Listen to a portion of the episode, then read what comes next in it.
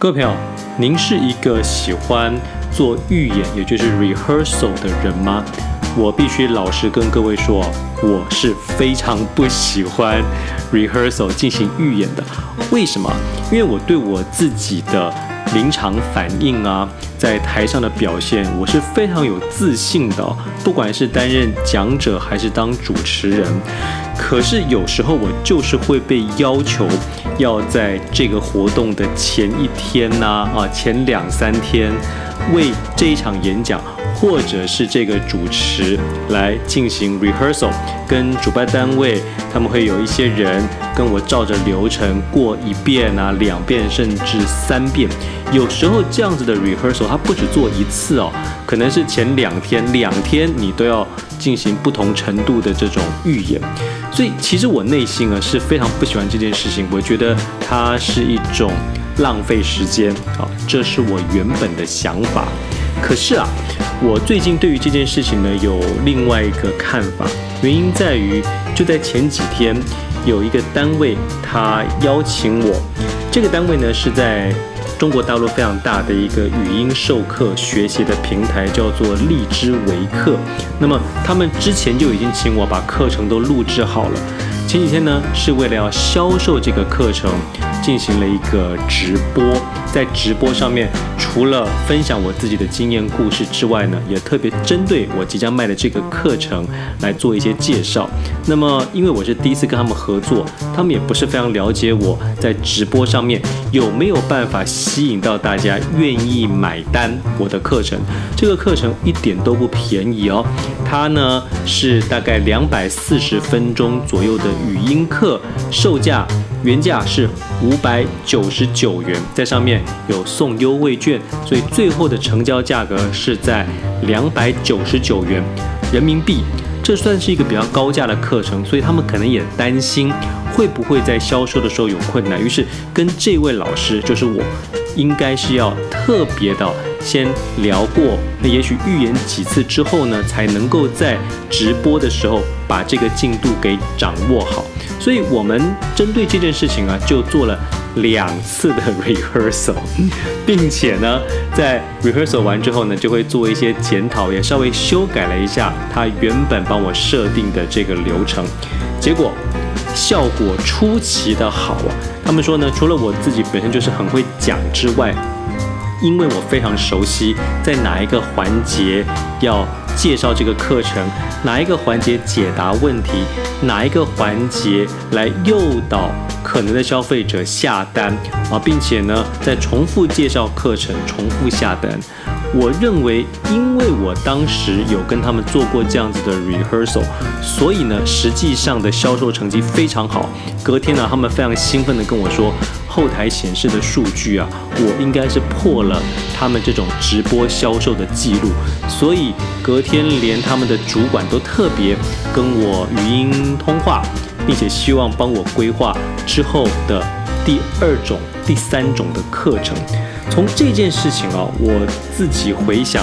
我想拿来跟大家分享对于 rehearsal 这件事情的看法。我知道很多人可能也跟我一样，你对于这种预演，你也许对自己太有自信了，你觉得这是没有必要的。可是我当时为什么接受，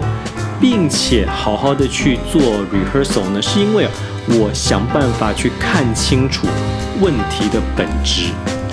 他们希望我可以做 rehearsal 做预演，目的是什么？当然是希望这个课程的销售能够做到最好啊。那么我也扪心自问了，根据我过去的经验，任何一个活动，是不是真的做了所谓的预演 rehearsal 之后，就是对整个活动的进行有帮助呢？答案当然是肯定的。各位，我们要知道啊。很多活动，它在现场的时候会有一些不可控的因素发生。可是，这所谓不可控的因素，就会因为我们前期先想到了，先做了 rehearsal，在做预演的过程之中，就发现这个地方有点不太顺，可能会发生什么问题，所以我们预先的去做了一些准备。你比起没有做过 rehearsal，到了现场直接遭遇到问题，你的反应力在经过预演之后就是会比较好，这绝对是不争的事实。更不要说有时候有一些什么网络连接不顺啊，这边音响出问题啊，地麦克风能该上来没上来，到了我的环节椅子没有排好，这些问题其实都可以透过前期的预演，就让它不会在现场的时候发生。所以我如果看清了问题的本质，我知道 rehearsal 的确是对我的活动，对我的演讲。对我做这个直播销售是有帮助的，那么为什么不好好的花一个时间来做一下这个预演呢？我认为啊，同样的这样子一个思考问题本质，也就是问说，我现在做这个事情，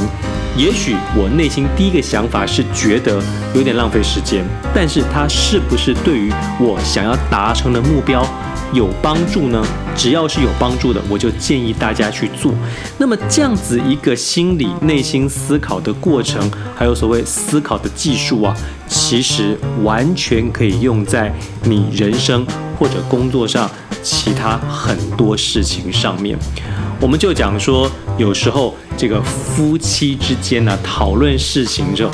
讨论着讨论着，说不定就吵起来了。所以很多人他可能就连讨论都不愿意讨论，或者是在有一点争执的过程里头，他会忘记。原本讨论这件事情的目的是什么？你们是想要让彼此的关系更好，是希望某一件事情可以得到解决。但是你一把自己的情绪带进去之后，你就没有办法把这个东西好好的讨论，不是吗？于是你如果这时候可以看清问题的本质，扪心自问：诶，我们现在口气好像都不太好了。那我们的目的是什么？我们的目的是希望能够让彼此关系更好，于是我应该把我的口气变得好一点，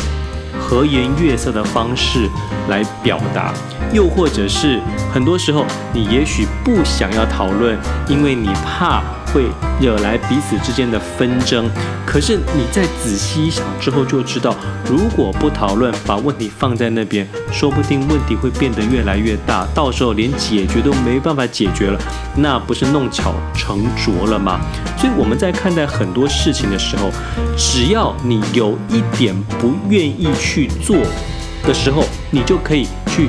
深入的思考一下，扪心自问，到底这件事情是不是其实宏观的来说，长远的来说，对整个你的目标更大的这个范畴来说是有帮助的。如果是的话，那么我就建议你还是要去做。就如同我当时虽然不是很想要做预演，但我因为知道。预演对于我的表现是有绝对加分的效果的，于是我就还是去做了。我是郑匡宇，总是会用一些生活里头的例子来激励你，希望你能够随时接收到这样子的正能量。